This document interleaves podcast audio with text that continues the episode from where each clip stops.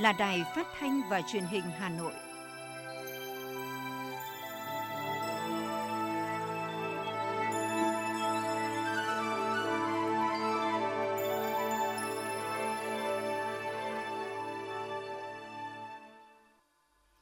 Thưa quý vị và các bạn, bây giờ là chương trình thời sự của Đài Phát thanh và Truyền hình Hà Nội đang được phát trực tiếp trên sóng FM tần số 90 MHz. Trưa nay thứ năm, ngày 27 tháng 1 năm 2022 có những nội dung chính sau đây. Thủ tướng chỉ đạo thành lập ngay tổ công tác dự án vành đai 4 vùng thủ đô Hà Nội. Từ mùng 8 tháng 2, Vietnam Airlines khai thác cố định đường bay thường lệ đến châu Âu. Tàu Cát Linh Hà Đông vận hành xuyên Tết, nhân lực làm xuyên đêm để phục vụ người dân. Phần tin thế giới có những tin đáng chú ý. Pháp, Đức, Nga và Ukraine họp về vấn đề Ukraine. Ba Lan xây dựng bức tường biên giới với Belarus. Omicron tàng hình xuất hiện ở 50 quốc gia. Sau đây là nội dung chi tiết sẽ có trong chương trình.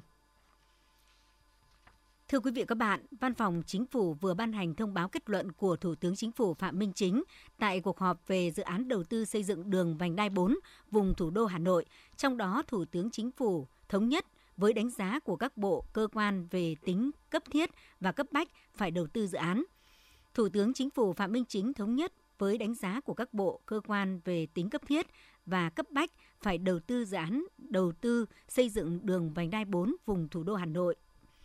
Việc sớm triển khai dự án sẽ góp phần cụ thể hóa chiến lược phát triển kinh tế xã hội 10 năm 2021-2030 đã được Đại hội đại biểu toàn quốc lần thứ 13 của Đảng thông qua. Các nghị quyết của Bộ Chính trị về phát triển thành phố Hà Nội, luật thủ đô, các nghị quyết của Quốc hội, Chính phủ, nghị quyết của Đại hội Đảng bộ thành phố, các tỉnh về phát triển kết cấu hạ tầng giao thông, góp phần đẩy mạnh thực hiện đột phá chiến lược về xây dựng hệ thống kết cấu hạ tầng đồng bộ. Dự án đóng vai trò quan trọng trong việc mở ra không gian phát triển mới, khai thác hiệu quả quỹ đất của thủ đô và các địa phương trong khu vực, nâng cao kết nối vùng, gắn kết để phát huy hiệu quả các tuyến cao tốc hướng tâm hiện hữu,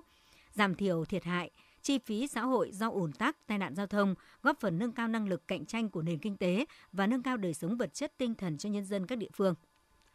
Thủ tướng hoan nghênh thành phố Hà Nội và các tỉnh Bắc Ninh, Hưng Yên đã rất tích cực cố gắng trong việc tổ chức, nghiên cứu, chuẩn bị dự án trong thời gian qua.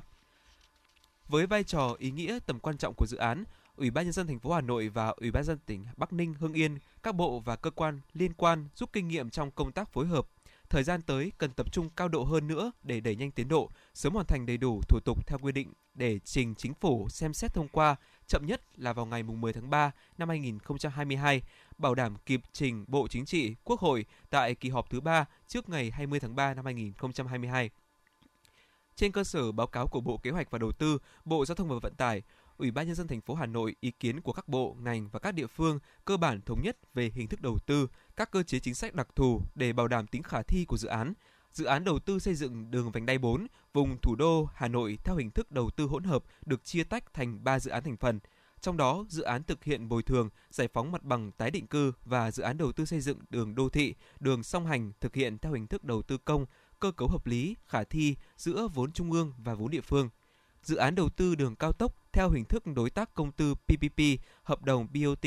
trong đó tỷ lệ vốn nhà nước tham gia dự án PPP không quá 50%, tổng mức đầu tư.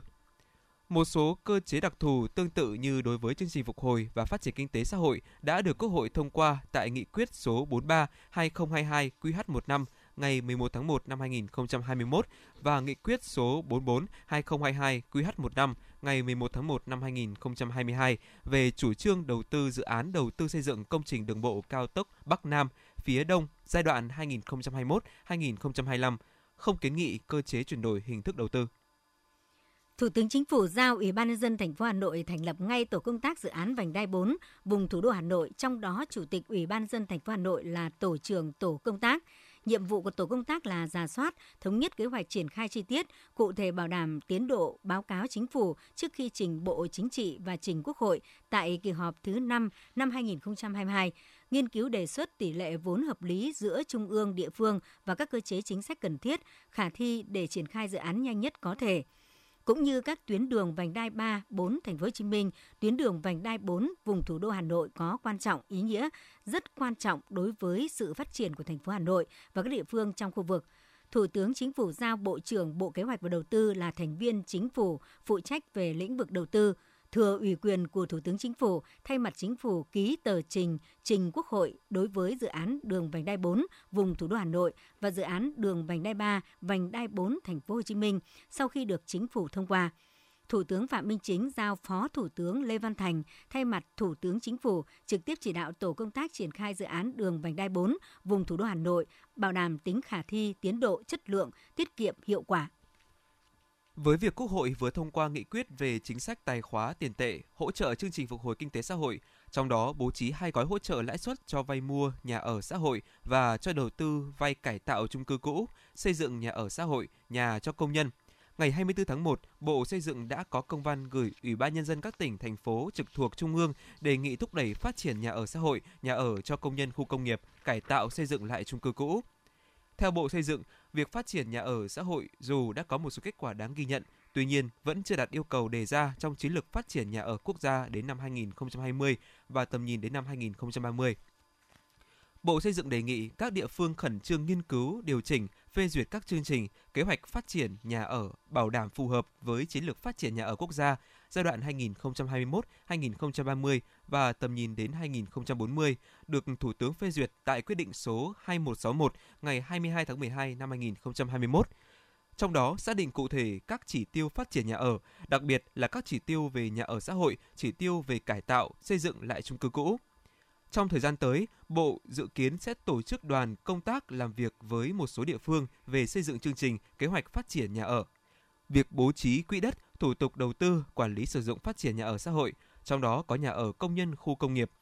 Việc cải tạo, xây dựng lại chung cư cũ nhằm kịp thời tháo gỡ các khó khăn, vướng mắc trong quá trình triển khai thực hiện. Suốt 2 năm qua, các căn hộ chung cư tầm trung giá khoảng 30 triệu đồng một mét vuông đang dần biến mất trên thị trường Hà Nội. Các đơn vị nghiên cứu thị trường cho biết tình hình nguồn cung năm 2022 vẫn chưa được cải thiện. Điều này khiến những người thu nhập trung bình rất khó khăn trong việc tìm mua nhà. Theo CBRE, tính đến thời cuối năm 2021, Giá bán sơ cấp trung bình tại thị trường Hà Nội khoảng 36,25 triệu đồng một mét vuông, chưa gồm chưa bao gồm VAT và phí bảo trì, tăng 13%, mức tăng theo năm cao nhất trong vòng 5 năm qua. Các căn hộ giá tầm trung gần hoàn thiện rất đắt hàng. Ông Nguyễn Văn Đính, Chủ tịch Hội Môi giới Bất động sản Việt Nam cho biết, năm 2022, thị trường bất động sản khó giảm giá do nhiều nguyên nhân như do khan hiếm nguồn hàng, việc tháo gỡ pháp lý chưa được giải quyết nhiều. Nhận định về phân khúc căn hộ, Hội môi giới bất động sản Việt Nam cho rằng nếu không tìm kiếm được căn hộ mới đang bán, người mua sẽ phải tìm kiếm các căn hộ chung cư cũ đã qua sử dụng, có mặt bằng giá thấp hơn mặt bằng giá chung cư mới. Đáp ứng nhu cầu mua sắm vui chơi ngày càng được số hóa dịp cuối năm và đón Tết Nguyên đán nhâm dần 2022 của người tiêu dùng, các sàn thương mại điện tử lớn đồng loạt đưa ra các chương trình thúc đẩy tiêu thụ hàng Tết, tập trung vào các nhóm sản phẩm hàng Việt, đặc sản các vùng miền. Đáng chú ý, nhiều sàn thương mại điện tử cam kết giao hàng xuyên Tết, giao nhanh tận cửa nhà trong 3 giờ. Theo đó, các sàn thương mại điện tử như Shopee, Tiki, Lazada, Voso, Sendor, Postmart đều triển khai các chương trình ưu đãi đến hết ngày 31 tháng 1. Đáng chú ý, các sàn thương mại điện tử đều chú trọng đến chất lượng và ưu đãi với các sản phẩm có sức tiêu thụ lớn dịp Tết cổ truyền, tập trung vào các nhóm hàng Việt như đồ trang trí nhà cửa, thực phẩm bánh kẹo, đặc sản vùng miền, sản phẩm chăm sóc sức khỏe, đồ gia dụng. Trong khi đó, các sàn thương mại điện tử như Voso, Postmart mở các gian hàng Tết với đa dạng các mặt hàng đặc sản vùng miền, trong nước với chất lượng uy tín và nguồn gốc rõ ràng. Ngoài ra, nhằm phục vụ nhu cầu mua sắm, ăn uống và giải trí xuyên suốt dịp Tết của người tiêu dùng, các sàn thương mại điện tử sẽ mở cửa phục vụ xuyên Tết. Với các chương trình kích cầu cuối năm trên các sàn thương mại điện tử, người tiêu dùng cũng được khuyến khích sử dụng thanh toán không tiền mặt từ các ví điện tử hay thẻ ngân hàng để có thể hạn chế tiếp xúc và giúp trải nghiệm mua sắm được trọn vẹn hơn. Các hoạt động giảm giá và kích cầu dịp cuối năm của các sàn thương mại điện tử đang phát huy tối đa lợi ích của kênh phân phối trực tuyến, giảm tải cho kênh mua sắm truyền thống, đồng thời khẳng định vai trò của thương mại điện tử trong việc kết nối các doanh nghiệp, thương hiệu Việt với khách hàng tiềm năng và đẩy mạnh doanh thu trong dịp mua sắm cuối năm. Cục Thương mại điện tử và Kinh tế số Bộ Công Thương trước đó cũng đã có văn bản gửi các sàn thương mại điện tử lớn tại Việt Nam đề nghị xây dựng và triển khai các chương trình thúc đẩy tiêu thụ hàng Việt trong dịp Tết. Theo đó, tuyến thứ nhất khởi hành vào thứ ba hàng tuần với hành trình từ Hà Nội đến London, qua Frankfurt rồi trở về Hà Nội. Tuyến thứ hai khởi hành vào thứ năm hàng tuần với hành trình châu Âu đều về được Vietnam Airlines thực hiện bằng các dòng tàu bay thân rộng là Boeing 787 và Airbus A350 để hành khách có trải nghiệm bay đường dài thoải mái nhất. Quá trình nối lại mạng đường bay quốc tế của Vietnam Airlines những ngày qua đánh dấu giai đoạn mở cửa hàng không quốc tế thường lệ, khôi phục cầu nối hàng không Việt Nam với thế giới và mở ra triển vọng phục hồi mạnh mẽ sau đại dịch, góp phần phát triển kinh tế, thúc đẩy đầu tư, du lịch và sản xuất kinh doanh. Như vậy, tính đến thời điểm này, Vietnam Airlines đã khôi phục hoạt động vận tải hành khách thường lệ tại 12 quốc gia và vùng lãnh thổ gồm Mỹ, Nhật Bản, Hàn Quốc, Singapore, Thái Lan, Campuchia, Đài Loan, Trung Quốc, Australia, Nga và mới đây nhất là Anh, Pháp, Đức. Cục Hàng không Việt Nam đã báo cáo với Chính phủ và Bộ Giao thông Vận tải cho phép các hãng hàng không của Việt Nam được chủ động căn cứ vào nhu cầu của thị trường để tăng tần suất chuyến bay quốc tế. Theo thông tin từ Cục Hàng không Việt Nam, Việt Nam đã mở đường bay thương mại thường lệ đến 10 nước và vùng lãnh thổ. Cơ quan quản lý hàng không đang đàm phán với các nước Anh, Pháp, Đức và Nga để nối lại chuyến bay, dự kiến là 10 chuyến một tuần một chiều. Hiện nay tần suất bay trên các đường bay quốc tế do cơ quan quản lý hàng không phân bổ. Tuy nhiên trong thời gian tới, các hãng hàng không có thể sẽ được tự quyết việc này. Điều này có nghĩa là sẽ có nhiều chuyến bay quốc tế đến và đi từ Việt Nam trong thời gian tới, tạo thuận lợi cho việc mở cửa du lịch quốc tế. Đại diện Cục Hàng không Việt Nam cho rằng để việc khai thác đường bay quốc tế và đón khách du lịch thuận lợi hơn, không nên yêu cầu hành khách phải xét nghiệm nhanh COVID-19 tại sân bay vì sẽ gây tắc nghẽn như tình trạng đã xảy ra ở sân bay quốc tế Nội Bài và sân bay Tân Sơn Nhất trong thời gian qua. Đại diện Tổng cục Đường bộ Việt Nam vừa thông tin về việc xe ô tô dán thẻ thu phí tự động không dừng bị lỗi tại các trạm thu phí thuộc tuyến cao tốc Pháp Vân, Cầu Rẽ, Ninh Bình và Hà Nội Hải Phòng. Theo đó, đại diện Tổng cục Đường bộ Việt Nam cho biết, theo báo cáo của các nhà cung cấp dịch vụ thu phí, từ 9 giờ 15 tới 11 giờ 45 ngày 22 tháng 1 vừa qua đã có hơn 350 xe ô tô dán thẻ thu phí tự động không dừng bị lỗi tại các trạm thu phí thuộc tuyến cao tốc Pháp Vân, Cầu Rẽ Ninh Bình, Hà Nội Hải Phòng và Hà Nội Bắc Giang. Các xe bị lỗi bao gồm cả xe dán thẻ EPAS và thẻ VTC. Ngay sau khi ghi nhận sự cố, công ty trách nhiệm hữu hạn thu phí tự động VETC đã huy động mọi nguồn lực với ưu tiên cao nhất, phối hợp với công ty cổ phần giao thông số Việt Nam, nhà đầu tư các tuyến cao tốc và các bên liên quan để xác định nguyên nhân và đưa ra giải pháp khắc phục kịp thời sau 15 phút. Với các xe bị lỗi nêu trên, nhân viên vận hành tại trạm thu phí đã căn cứ vào biển số xe để xác định thông tin thu phí. Đến 11 giờ 45 phút cùng ngày, toàn bộ các xe bị lỗi đã được các nhà cung cấp dịch vụ thu phí phối hợp xử lý tại đầu ra của tuyến.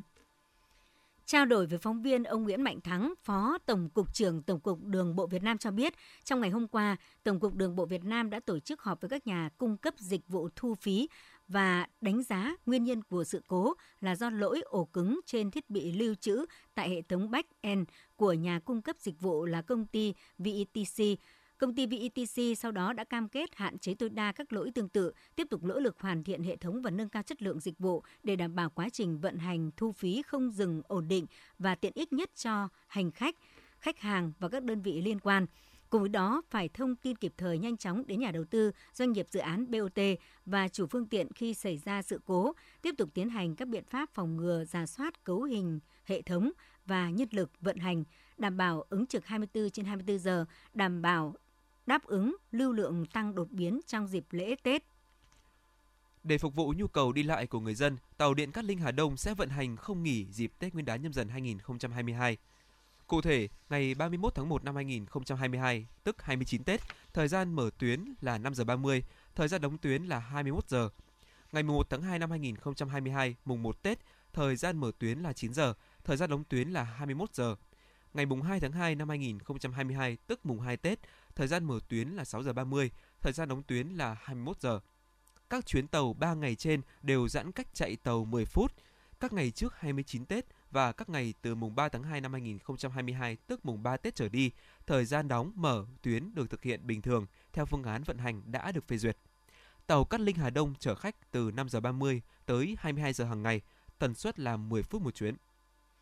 Với chủ đề cánh én chào xuân nâng tầm tri thức, Phố sách Xuân Nhâm Dần năm 2022 sẽ mở từ ngày 29 tháng 1 đến ngày 6 tháng 2, tức từ ngày 27 tháng Chạp năm Tân Sửu đến hết ngày 6 tháng Giêng năm Nhâm Dần tại phố sách Hà Nội, phố 19 tháng 12, quận Hoàn Kiếm.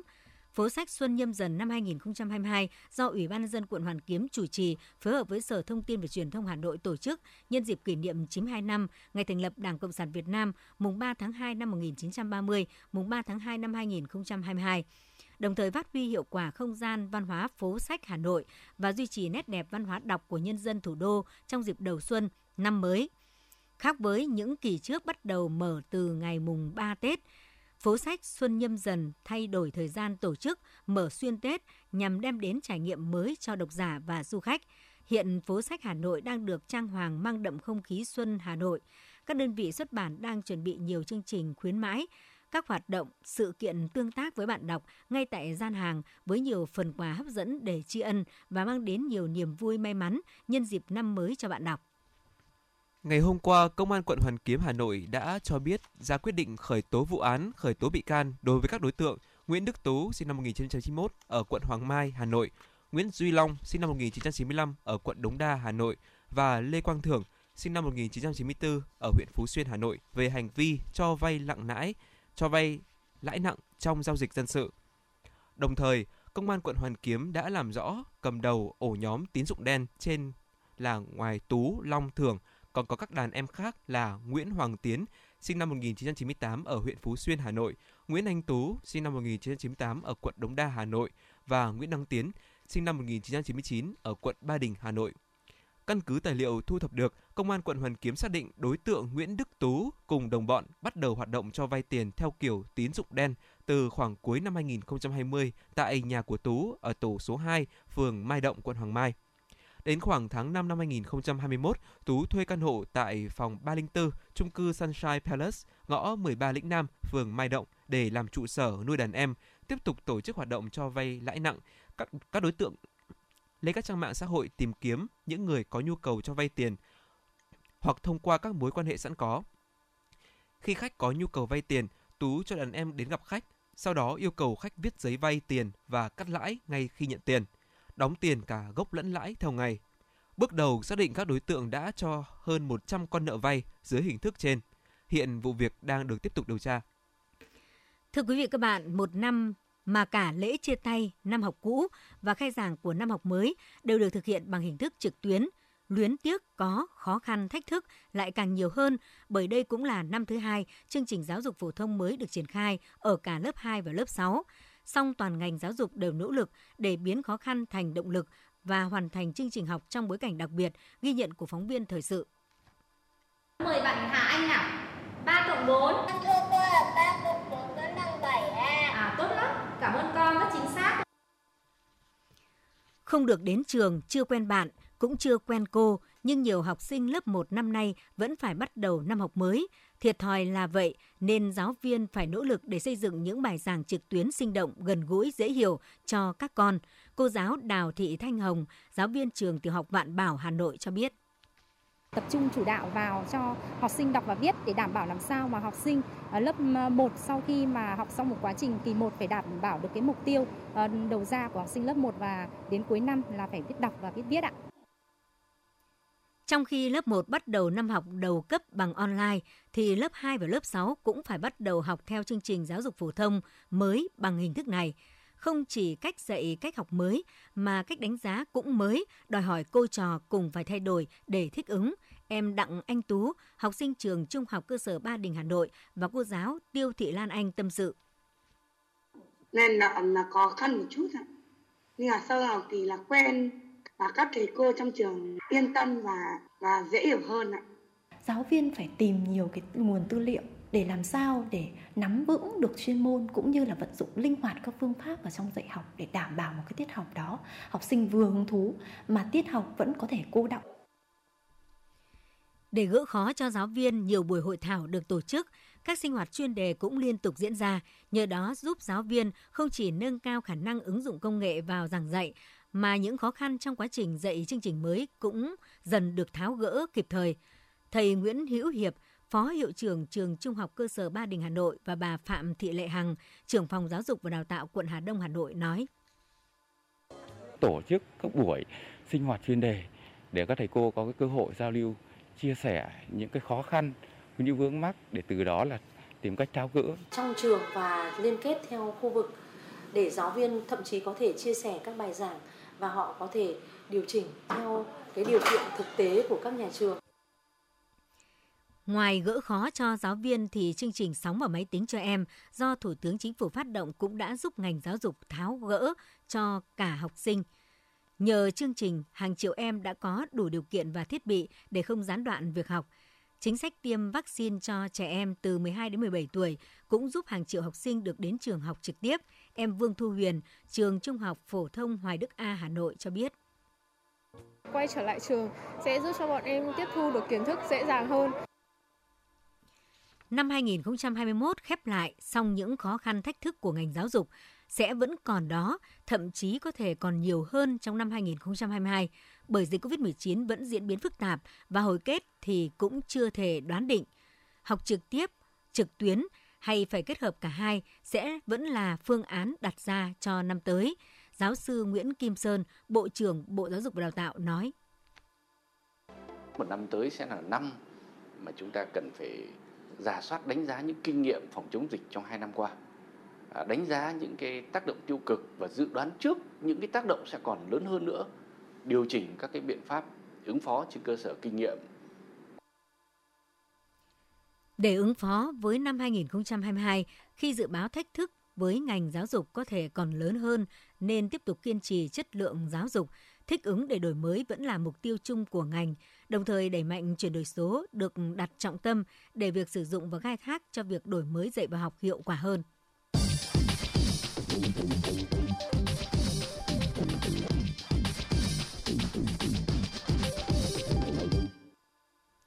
Xin chuyển sang phần tin thế giới. Hôm qua tại thủ đô Paris của Pháp đã diễn ra cuộc họp cấp đặc phái viên nhằm hồi sinh mô hình đối thoại bốn bên giữa Pháp, Đức, Nga và Ukraine. Đây là một kênh đối thoại hình thành sau khi Nga sát nhập bán đảo Crimea vào năm 2014. Tổng thống Pháp đã tuyên bố trong cuộc gặp Thủ tướng Đức rằng mọi kênh đối thoại với Nga đều nên được sử dụng để giải quyết căng thẳng hiện nay.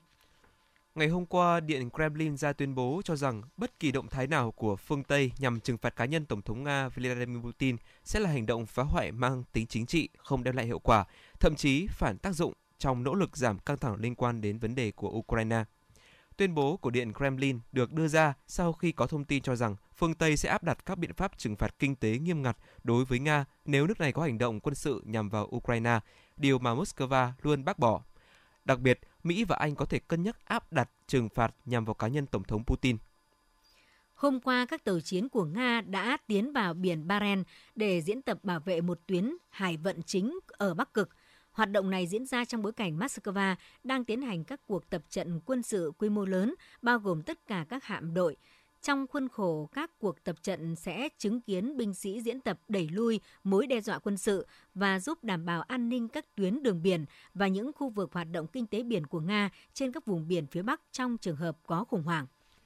Ngày hôm nay, hãng thông tấn Yonhap đưa tin Triều Tiên đã phóng một vật thể chưa xác định ra vùng biển phía đông bán đảo Triều Tiên. Theo quân đội Hàn Quốc, đây là vụ phóng thứ 6 của Bình Nhưỡng trong năm nay – Hội đồng tham mưu trưởng Liên quân Hàn Quốc đã thông báo về vụ phóng nêu trên. Hiện giới chức Triều Tiên chưa bình luận gì về vụ phóng này.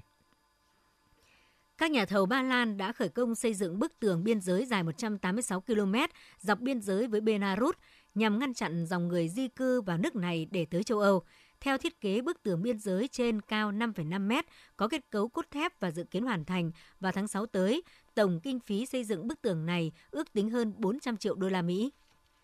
Phiên bản mới của biến thể Omicron BA2 mà các nhà khoa học gọi là Omicron tàng hình đã xuất hiện ở châu Âu và châu Á. Nay bắt đầu xuất hiện tại Mỹ. BA2 được các nhà khoa học được gọi là phiên bản tàng hình của Omicron do khó bị phát hiện trong các xét nghiệm PCR.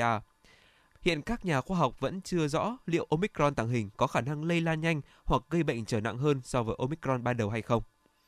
Chính phủ Thái Lan đã gia hạn tình trạng khẩn cấp được ban bố sau sự bùng phát của đại dịch COVID-19 cho tới ngày 31 tháng 3. Lần gia hạn thứ 16 đã được công bố trên công báo Hoàng gia hôm 25 tháng 1. Thông báo gia hạn cho biết virus SARS-CoV-2 đã đột biến thành biến thể Omicron, có khả năng lây lan cao, làm bùng phát một làn sóng lây nhiễm khác trong nước.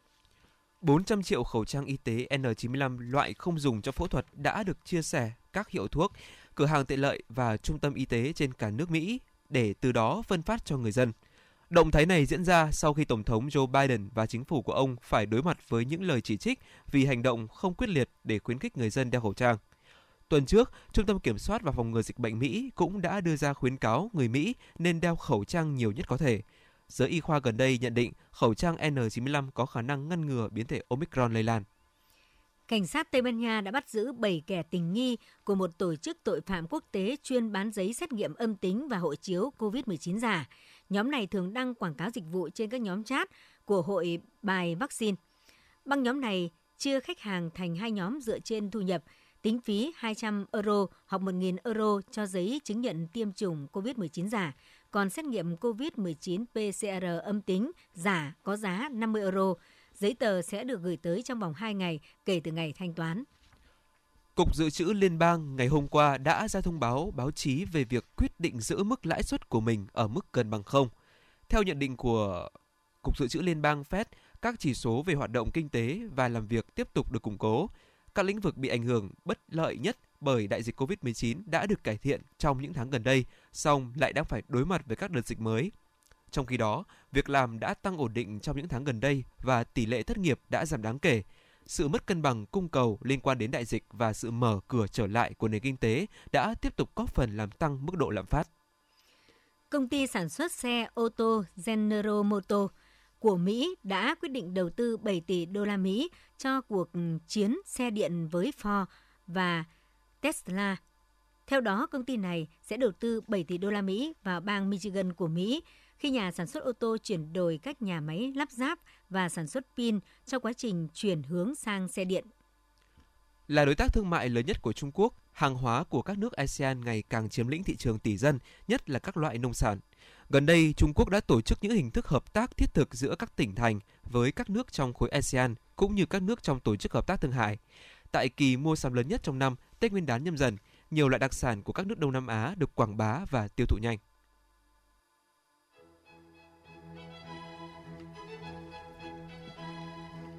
Dự báo thời tiết vùng châu thổ sông Hồng và khu vực Hà Nội chiều và tối ngày 27 tháng 1 năm 2022. Vùng đồng bằng Bắc Bộ Chiều giảm mây, trời hưởng nắng, đêm có mưa phùn và sương mù, nhiệt độ từ 21 đến 25 độ C. Vùng núi Ba Vì Sơn Tây không mưa, trưa chiều trời hưởng nắng, đêm có mưa phùn và sương mù, nhiệt độ từ 22 đến 25 độ C. Ngoại thành từ Phúc Thọ tới Hà Đông không mưa, trưa chiều trời hưởng nắng, đêm có mưa phùn và sương mù, nhiệt độ từ 21 đến 25 độ C. Phía Nam từ Thanh Oai Thường Tín đến Ứng Hòa, không mưa, trưa chiều trời hưởng nắng, đêm có mưa phùn và sương mù, nhiệt độ từ 22 đến 25 độ C. Mê Linh Đông Anh Sóc Sơn không mưa, trưa chiều trời hưởng nắng, đêm có mưa phùn và sương mù, nhiệt độ từ 21 đến 24 độ C. Trung tâm thành phố Hà Nội không mưa, trưa chiều trời hưởng nắng, đêm có mưa phùn và sương mù, nhiệt độ từ 22 đến 25 độ C. Quý vị và các bạn vừa nghe chương trình thời sự của Đài Phát thanh và Truyền hình Hà Nội. Chịu trách nhiệm sản xuất Phó Tổng giám đốc Nguyễn Tiến Dũng, chương trình do biên tập viên Xuân Luyến, đạo diễn Kim Oanh, phát thanh viên Thanh Hiền Hoàng Nam cùng kỹ thuật viên Quốc Hoàn thực hiện. Xin chào và hẹn gặp lại.